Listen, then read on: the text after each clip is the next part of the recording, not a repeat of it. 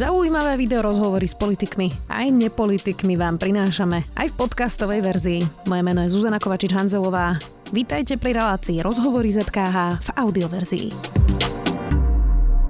Festival Pohoda získal ocenenie Najlepší festival v Strednej Európe. V zápätí sa opäť stal aj terčom slovenských politikov. Riaditeľ Kaščák totiž organizoval pohodu priamo v Kyjeve. Podľa vlády to dokazuje, že v Kyjeve sa žije normálny život a nie je tam vojna.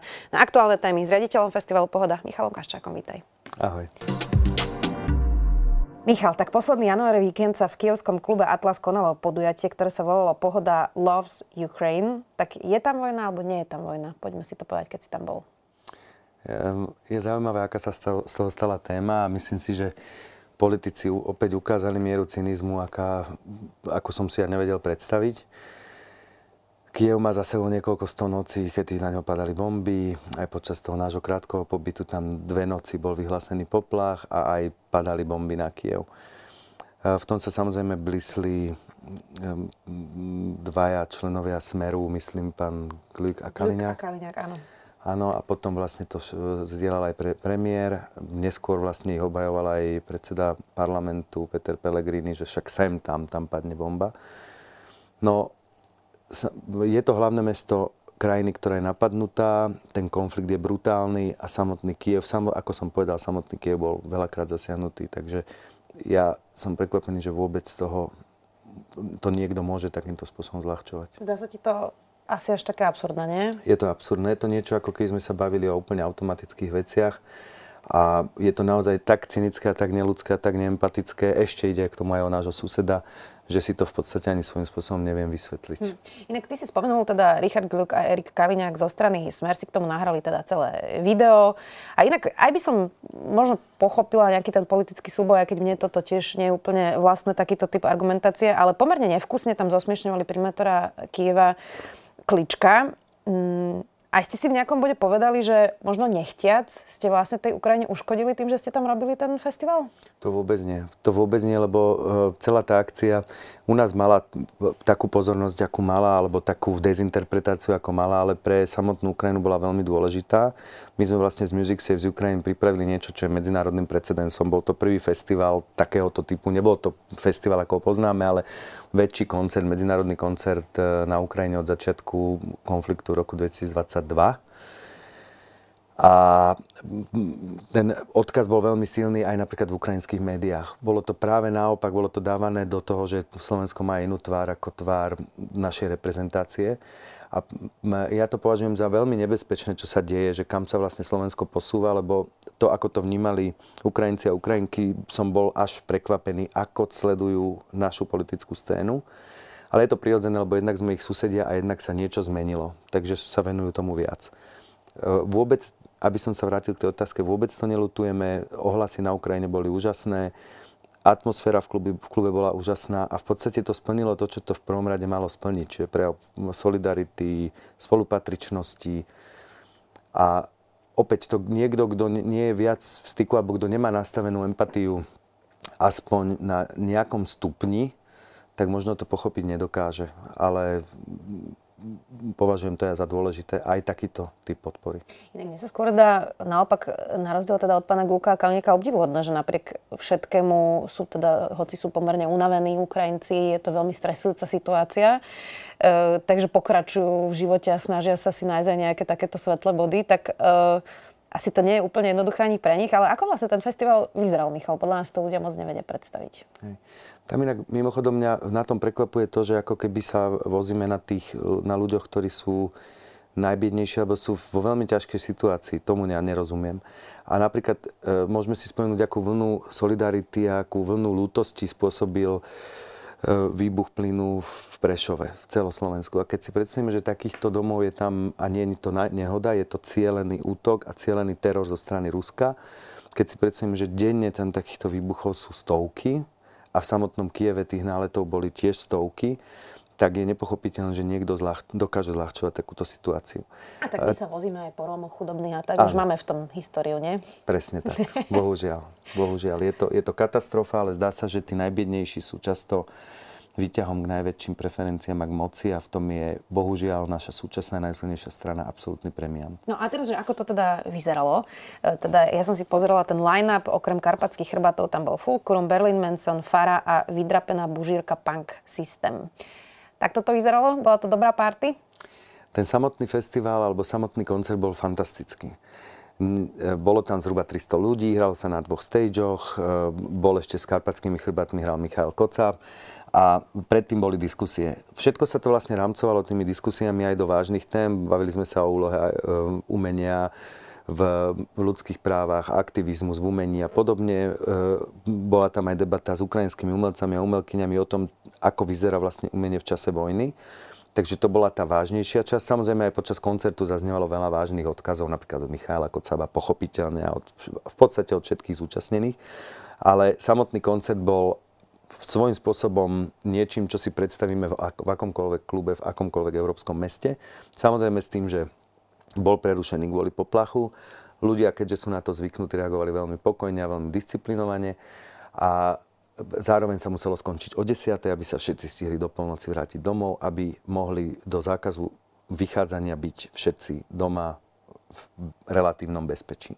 Čiže to boli tie rozdiely medzi tým tzv. Bežným životom a životom v Kyjeve, ktorý je samozrejme vo vojne. Bohužiaľ. Ty si teda spomenul Michala Kocába, ktorý bol teda špeciálnym hosťom. Oni si teda s Braňom Jobusom zahrali spoločne aj niekoľko sklade Pražského výberu a takisto špeciálnu úpravu pesničky Píšte všetci modrým perom od Bezladu a Skladu. Vy ste to hrali s Kocábom aj na Bielej vrane 17. novembra. Možno ľudia nevedia, že čo je to za pesničko. No to má pomerne jednoduchý, ale dosť podstatný text. Zacitujem ho, ak dovolíš. Píšte všetci modrým perom, iná farba nebude. Píšte všetci rovnako, rovnaké A, rovnaké O, rovnaké písmo, rovnaké vzdialenosti. Kúpte si všetci modrý atrament. Ono je to dosť stará pesnička, než 87, alebo v čom je aktuálna dnes? Napísali Stano Dajča, pre mňa to bola jeden z najlepších textov, ktorý vystihoval vtedajšiu totalitu komunistickú, ale nebola to pesnička naviazaná len na komunistickú totalitu. Je to v podstate pesnička, ktorá hovorí o snahe ostatných ľudí nakazovať iným, ako má vyzerať svet, snaha o uniformitu a to vidíme tiež teraz bohužiaľ na Slovensku podľa mňa v miere, v akej by sme si to nevedeli pár rokov dozadu možno ešte ani predstaviť. Čiže tá snaha moci obrácať celú spoločnosť na svoj obraz, snaha mocných zneužívať svoju moc na to, aby všetci nasledovali iba ten jeden správny názor a podobne. A si myslel, že to bude opäť také aktuálne? Tento text konkrétne, ja som od začiatku v ňom cítil, že presahuje ako keby iba tie rámce politického režimu, že je to aj v bežných situáciách ľudských, že často sa s tým stretávam, že niekto povie, že ale toto už nie a toto už nie. A je to v podstate často úplne bezpredmetné a zbytočné. Čiže tam už som cítil, že to nie je len politická vec, ale to, že to bude tak aktuálne aj politicky, som si nemyslel. Prečo Michal Pohoda takto dráždi politikov? Lebo vy dlhodobo dráždite Luboša Blahu, ten vás volá, že ste teda festival politickej piesne. Ale teraz už vyzerá, že dráždite celý Smer, aj premiéra, aj mnohých ďalších. Tak prečo Pohoda takto dráždi? Zaujímavá položená otázka. Ja si myslím, že umenie jedna z úloh umenia je poukazovať na veci, ktoré sú podľa tých ľudí, ktorí to umenie tvoria, a ja festival považujem za jednu z odnôž umenia, ktoré považujú tí ľudia za nesprávne. A myslím si, čiže je to podľa mňa jedna z legitímnych úloh umenia. Našim cieľom nie je dráždiť Smera, ani Roberta Fica, ani nikoho. Našim cieľom je poukazovať na to, čo robia politici a političky z ktorejkoľvek strany zle. My sme neboli konformní v podstate so žiadnou mocou, čo si spomínam, do histórie. Nikdy sme nenadbiehali politikom, političkám, nikdy sme sa nesnažili to, čo nám je podsúvané, presadzovať iba jeden názor. Naopak, na Pohode sa stretávajú všetky možné názory. Ale keď niekto robí niečo proti tomu, aby v spoločnosti všetky možné názory mohli slobodne zaznievať, tak sa ozývame. A keď to považujeme za správne, tak je nám jedno, či z toho budeme mať nejaké následky alebo nebudeme mať nejaké následky. No lebo máte teraz to ocenenie najlepší festival v Strednej Európe, tak by som si povedala, že vláda by mohla byť aj rada, že má nejaký takýto úspešný festival, za ktorým aj cestujú ľudia, zaplatia si tu ubytovanie, zaplatia DPH, že vytvárate tu nejaké hodnoty, nie? Aj ekonomického typu, tomu by mohla rozumieť aj táto vláda, nie? Určite áno. A ja by som ešte povedal jednu zaujímavú vec, ktorú sa opýtala v tej otázke. Nás často špičky Smeru, myslím, že najväčší majster je v tom pán Blaha, označujú za festival politickej piesne. A je to práve snaha dať nám nálepku niečoho, v čom sme v absolútnom protiklade. Pretože festival politickej piesne bol oslavou komunistického režimu a im vzhľadom na to, ako často ospevujú režim v 80. rokoch na Slovensku, by tento festival mal byť sympatický. Takže nám dávajú taký zvláštnu nálepku, že na jednej strane hovoria, že sa vtedy žilo dobre, na druhej strane nám dávajú nálepku festivalu, ktorý bol vtedy svojím spôsobom asi najväčší na Slovensku, takže tam je z môjho pohľadu trochu schizofrenia. U nás neplatí to, že by sme umelcov, umelkyne kontrolovali, čo budú hovoriť, čo budú spievať, ako to bolo na tom festivale a tak ďalej, tak ďalej. Nechcem tu vyvracať tento nezmysel, lebo je to absolútny nezmysel, ale oni zároveň vedia, že my napríklad ako skupina sme sa voči tomuto festivalu tvrdo vymedzovali, nikdy sme tam nehrali, nikdy sme tam hrať nešli. Bol nám protivný tento festival. A čiže je to pre mňa aj osobne také zaujímavé, že niečo, čo sme vlastne odmietali a svojím spôsobom doteraz odmietame, tak je nám dávané ako nálepka. A teraz vlastne, prepáč, ja som zabudol asi. Že by mohli byť spokojní, že vytvárate nejaké ekonomické hodnoty, ale na to si už odpovedal. No, ale čo sa týka, tej ceny, no tak áno. tá cena je niečím absolútne fantastická. A to, že ju máme ako nezávislý festival z krajiny ako je Slovensko, ktorá nepatrí medzi tie najvyspelejšie krajiny v hudobnom svete, ako je Veľká Británia, Nemecko, Francúzsko, to je malý zázrak. A to, že sme dostali cenu za najlepší festival v našej kategórii, čo tá kategória je obmedzená iba počtom ľudí, nie je to obmedzené ničím iným, je fantastické.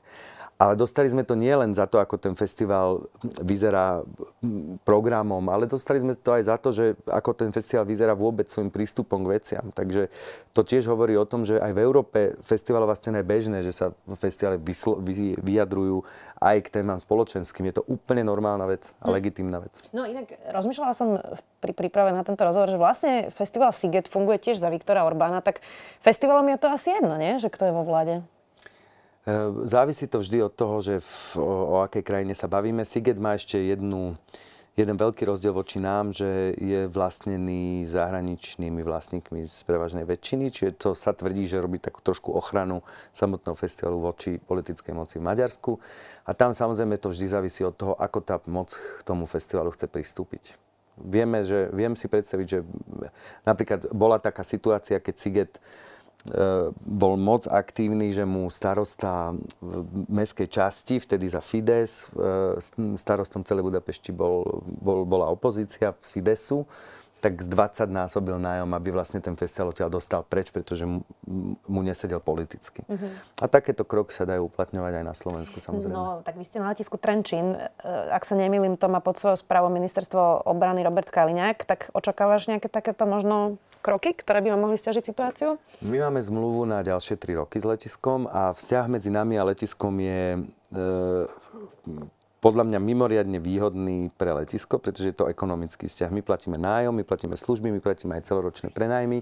Čiže my tomu letisku vlastne prinášame financie, plus sa staráme aj o to letisko. My sme ho zveladili niekoľkokrát počas tej histórie a zmluvu máme platnú ešte ďalšie 3 roky. Ale vzhľadom na to, v akej krajine žijeme a vzhľadom na to, ako vidíme, ako sa dajú ohýbať veci, či už pri napríklad trestnom zákone, teraz pri oveľa zložitejších a vážnejších veciach, ako je jeden festival, ako vidíme, ako sa veci dajú ohýbať, tak my musíme byť v podstate pripravení úplne na všetko. Ešte ste nekomunikovali? Ešte neprišla nejaká takéto signál od Roberta Kaliňáka? Ešte sme priamo nekomunikovali a my máme to šťastie, že v podstate my komunikujeme so samotným letiskom. Letisko je totižto samostatná fabrika, ktorej 100% akcionárom je ministerstvo obrany. Čiže minister obrany dáva podpis, ako som povedal, my máme platnú zmluvu ešte na ďalšie 3 roky, ale to samotné letisko, čiže my komunikujeme so samotným letiskom, lebo má svoju právnu subjektivitu. To, ako sa to bude vyvíjať, uvidíme. Zatiaľ sme kontaktovaní, nikým neboli, ale... Čiže v lete sa pravdepodobne uvidíme v Trenčine. Ja verím, že áno, ale istí si byť nemôžeme a musíme byť pripravení aj na prípadný nejaký plán B, samozrejme. Vieš si predstaviť, že ak by to bolo príliš vážne, že by ste neboli na Slovensku? To si asi predstaviť neviem. Nechceli by sme odísť zo Slovenska, ale ja viem si predstaviť, že by sme boli na inom mieste a nechcel by som to. Ja mám festivale v Trenčine preto, lebo ja som asi kilometr od letiska vyrastal. Mali sme tam kapelu, sme súčasťou trenčanskej scény a chcem, aby festival... Tam žijú, stále tam žije celá moja vlastne rodina, čo sa týka bratov a rodičov a podobne. Stále v tom istom byte, ten kilometr od letiska bývajú moji rodičia. A neviem si predstaviť, že by sme odišli z Trenčína. Samozrejme, v prípade, že by sme nemohli byť na letisku, tak by to bolo veľmi komplikované, ako by sme zrealizovali festival v rámci Trenčína. Ale všetky tie tlaky, ktoré sme zažívali aj v minulosti a ktoré s najväčšou pravdepodobnosťou zažívať budeme, vedú často k ohromnej tvorivosti. Takže... Jak to vymyslíte, rozumiem. Jak to vymyslíme. Michal, pomerne veľká časť kultúrnej obce protestuje proti ministerke kultúry Martine Šimkovičovej. Ty sa pozeráš na jej výkon zatiaľ ako? No, ja sa na ňu pozerám ako na absolútne legitímnu súčasť súčasnej vlády. Z môjho pohľadu ničím nevybočuje z toho, ako sa správajú ostatní ministri. Stačí si pozrieť výkon ministra spravodlivosti, ktorý je v podstate za hranicou možno akejkoľvek predstavivosti ešte pár mesiacov dozadu. Ministrom práce, sociálnych vecí a rodiny je Erik Tomáš, človek, ktorý šikanoval mladú mamičku Hedvigu Malinovú brutálnym spôsobom a teraz má na starosti aj rodiny. Ministrom životného prostredia je človek, ktorý sa dostal do parlamentu na kandidátke fašistov. Ministrom obrany je Erik Kaliňák, ktorý... Je Robert Kaliňák, ktorý napríklad po zásahu silových zložiek voči biedným ľuďom v osade Budulovská sa nezastal tých biedných ľudí, ale ešte vyznamenal vlastne tých ľudí, ktorí robili ten zásah. Ten človek má pod palcom teraz celú armádu. Tak ministerka Šimkovičová má jednu nevýhodu oproti ním, že šéfuje rezortu, kde sa ľudia ozývajú oveľa častejšie ako ľudia z ostatných sektorov alebo z ostatných odvetví. To je jej veľká nevýhoda. A plus ďalšia nevýhoda je, že je možno menej sofistikovaná. Inak mimochodom, a toto možno si ľuďom už bude pripadať, že som príliš posadnutý Marekom Maďaričom, ale napadlo ma aj také, že je to v podstate len pokračovanie línie Mareka Maďariča menej sofistikovanými prostriedkami. Vidíš, tak on ju kritizoval teraz aj v rozhovore denníku N pomerne ostro, ale veď ty ideš dlhodobo túto líniu, máš pravdu. Idem. No, ona teda mala už aj niekoľko výrokov o kultúre a vlastne pri tom uvedení do tej svojej funkcie s Robertom Ficom hovorila, že ona chce teda iba slovenskú národnú kultúru. Ty vieš, čo je to slovenská národná kultúra? Máš to nejako zadefinované takto? Neviem, ja som vtedy vlastne v ankete odpovedal, že to, ja si to pripisujem, možno to tak povedal niekto iný, ale že vlastne je mi ľúto brinzový halušiek, lebo brinza je z Rumunska a zemiaky sú z Ameriky. Samozrejme, čo ja považujem napríklad za úžasné je, že naša hymna je z ľudovej piesne, ale tá ľudová pieseň má slovenský a maďarský text. Žijeme tu v jednom prostredí. To, čo je obohacujúce na Slovensku, je to, že sa tu vlastne celé naše dejiny miešali kultúry. A to z nás robí podľa mňa to, čo sme. A práve ono to prirodzené miešanie kultúr je niečím, čo vôbec celé ľudstvo posúva ďalej. Takže neviem, čo si mám úplne pod tým predstaviť. No... Ani ja sa priznám, ale teda, keď si hovoril o tom umení a ľudských právach, ktoré ste mali vlastne v tej debate v Kyjeve, tak ona veľa teda útočí na queer ľudí, na LGBT komunitu. Ešte potom najnovšie upravila tie výroky, že LGB je v pohode, ale že TI jej teda prekáža. Tak ako sa pozeráš práve na tie ľudské práva? A veď máme tu aj nejakú ústavu, že nemôžeš len tak škrtnúť nejakú menšinu, to sa jednoducho nedá. Nie je toto príliš nebezpečné a nepripomína ti to vyťahovanie maďarskej karty, rómskej karty, teraz tu máme nejakú queer kartu, že vlastne tie menšiny to vždy schytajú od niekoho. Vždy. A preto som aj povedal to, čo som povedala, je mi to možno ľúto, možno fakt vyzerám, že som už príliš obsesívny, ale Marek Maďarič bol autorom 3 kampaní Smeru. Jedna bola presne protimaďarská, druhá bola protirómska, potom išla protimigrantská. Všetky tieto aspekty vykazuje aj ministerka Šimkovičová. Všetky tri. Mám pocit, že on nastavil to, že vlastne nenávisť sa stala hlavnou nosnou témou strany Smer, ktorá doteraz vlastne ide v tej línii, ktorú nastavil on. Preto mne jeho kritika voči nej pripadá absolútne, nepripadá vôbec na mieste, pretože je to naozaj len pokračovanie toho, čo on začal akurát sofistikovanými prostriedkami. A zároveň napríklad bol to Marek Maďarič, za ktorého ministrovania sa začali označovať novinári a novinárky ako prostitútky. Nikdy sa nezastal médií, nezastal sa divadelníkov, divadelníčok z Banskej Bystrice, keď Kotleba tam proste to sa snažil všetko upratať. Nezastal sa klubu Mariači, keď bol napadnutý neonacistami. Nič také nerobil. Neriešil vôbec to, ako cirkev začala agresívne, lebo cirkev u nás z nejakého prazvláštneho dôvodu patrí pod ministerstvo kultúry. Keď cirkev sa začala jednak čoraz viac prikláňať čas cirkvi, tak aby som bol korektný k adorizácii slovenského štátu, alebo k totálnemu útoku, brutálnemu útoku voči LGBTI plus komunite, čo je nepochopiteľné. Nikdy v živote on, ako ten tzv. Dobrý minister, sa týchto ľudí nezastal a potom nastúpi niekto, ako je Martina Šimkovičová, ktorá, a nechcem, aby to vyznelo nejako voči nej arogantne, ale ktorá robí toto isté akurát tak viditeľne, že to je možno akurát lepšie rozpoznateľné pre celú spoločnosť. Ja samozrejme si myslím, že niekto, ako je Martina Šimkovičová, na tomto poste byť nemá. A je to aj na základe vyhlásení, ktoré stihla za ten krátky čas urobiť, je to jednoznačné. Zároveň podľa mňa je to absolútne až akýmsi spôsobom požehnanie pre vládu Roberta Fica, lebo sa všetci, alebo nie všetci, ale veľká časť spoločnosti zaoberá ňou. Pričom som tu spomínal vlastne ukážku, že ona vlastne do toho tímu, ktorý si Robert Fico zostavil, absolútne presvedčivo zodpovedá.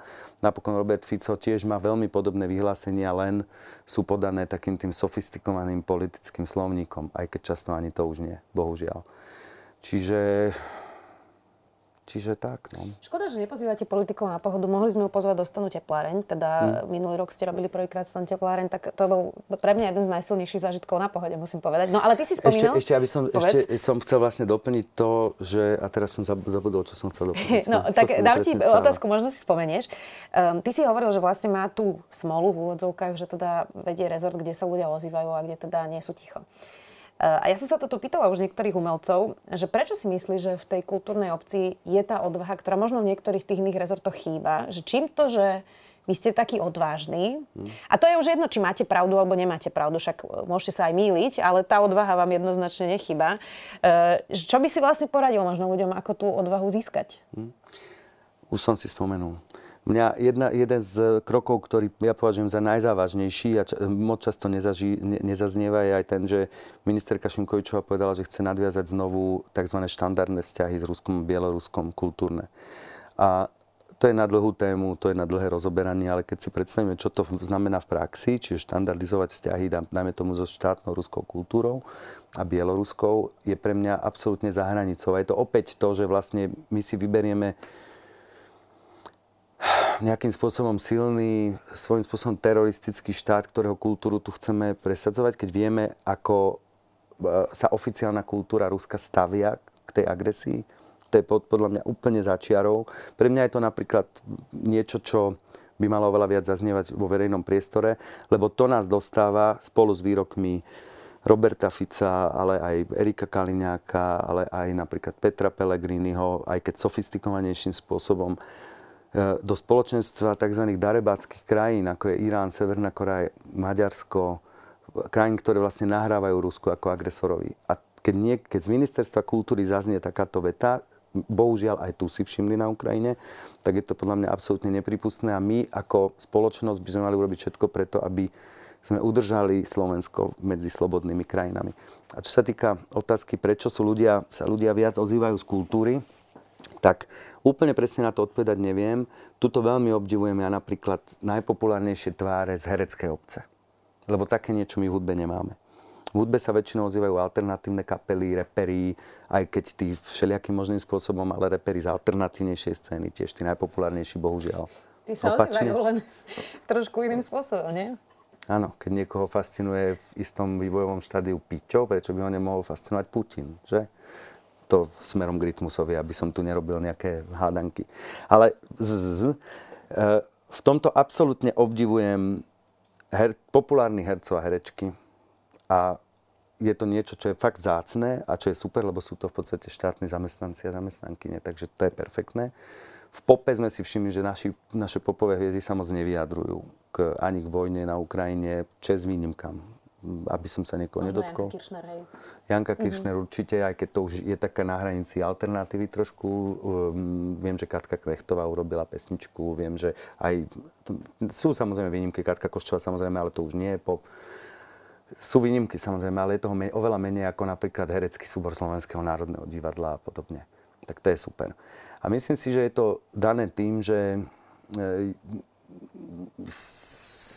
zatiaľ, lebo aj to sa môže samozrejme zmeniť, ale zatiaľ je tam ako keby ten duch predsa len slobodnejší, plus sa robí oveľa viac emóciami, plus sú ľudia viac na očiach, plus sa mi zdá, že sa aj viac zaujímajú o spoločenské dianie. Všetko toto, možno takisto sa zaujímajú o spoločenské dianie ľudia z dopravy, ale nemajú oni také možnosti ako napríklad populárni herci a herečky, aby komentovali výkony napríklad ich ministerstva. Ešte som rozmýšľala, či to nemôže byť aj tým, že tá kultúra je taká poddimenzovaná, že vy vlastne nezávisíte na tých peniazoch zo štátu, nie? Pretože dlhodobo žiadne nejak extra nedostávate. No my vôbec nie.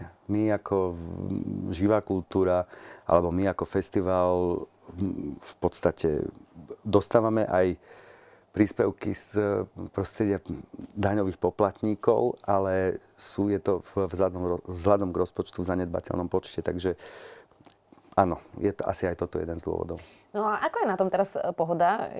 Ťažké časy máme za sebou, teda okrem covidu a vojny, tak bola vysoká inflácia, vznikla nejaká konkurencia festivalová aj na Slovensku, tak ako je na tom ekonomicky festival Pohoda? Ekonomicky na tom sme už oveľa lepšie, ako sme boli ešte nedávno. A je to vďaka viacerým veciam, ktoré teraz robíme, ale je to tak, že my sme vlastne po covide, a to tam pada kritika aj na predchádzajúcu vládu, nie tú úradnícku, ale tú predtým, tú covidovú, že vlastne my sme z pandémie vyšli veľmi oslabení ekonomicky, lebo mali sme my podporu z Ministerstva hospodárstva, kultúrny, kreatívny priemysel, bol taký program za rok 2020, ale za rok 2021 sme nemali nič a tam vlastne my ako Pohoda sme veľký tím, pomerne veľký, plus máme nájmy, celoročné budov, skladov a podobne. Takže nám ten dlh počas pandémie narastol veľmi výrazne. Počas prvého popandemického roku sa nám nepodarilo odkrojiť nič, napriek tomu, že sme boli vypredaní, lebo tam sa nákladovo stali šialené veci. Lístky sme predávali za ceny z roku 2019, partnerstva boli dohodnuté v roku 2019, ale v roku 2022 bola úplne iná situácia, čo sa týka cien dodávateľov a ďalších subjektov. Aj umelcov, umelkyň a podobne. V roku 2023 sme nemali dostatok ľudí na letisku, čiže sme neboli vypredaní a ostali sme v mínuse, čiže sme si niečo pridali. Čiže mali sme a máme stále dlh, ktorý si tlačíme pred sebou. V takejto situácii už Pohoda bola. Samozrejme, to je jedno, či to niekto verí alebo neverí. Chcel som sa trošku zamotať do niečo iného. Ale v takejto situácii už Pohoda bola. A ja verím, že sa z tejto situácie aj dostaneme. Chce to len trpezlivosť a niekoľko rokov vytrvalosti. Vydržať a viac si strážiť možno tú nákladovú časť. Čo ale samozrejme si nemôžeme dovoliť napríklad na strane kvality programu, to sa nedá, kvality servisu. Čiže potom je otázka, kde asi budeme redukovať niektoré stage, napríklad. Mm-hmm. Čo chystá Pohoda 2024? My by sme, ešte musím povedať, že nám veľmi dobre zafungoval taký projekt Nekonečná pohoda, kde vlastne predávame nekonečné lístky na festival. A to nám zafungovalo veľmi dobre, vytvárame silnú komunitu, ale pomohlo nám to aj vlastne v tých nejakých súčasných ekonomických situáciách. Ja vám doplním, že to je lístok za koľko €1000. Áno, áno. Doživotný vstup áno, na pohodu. Áno. Ale má to fantastickú odozvu a je to niečo, o čom sme uvažovali už dávnejšie.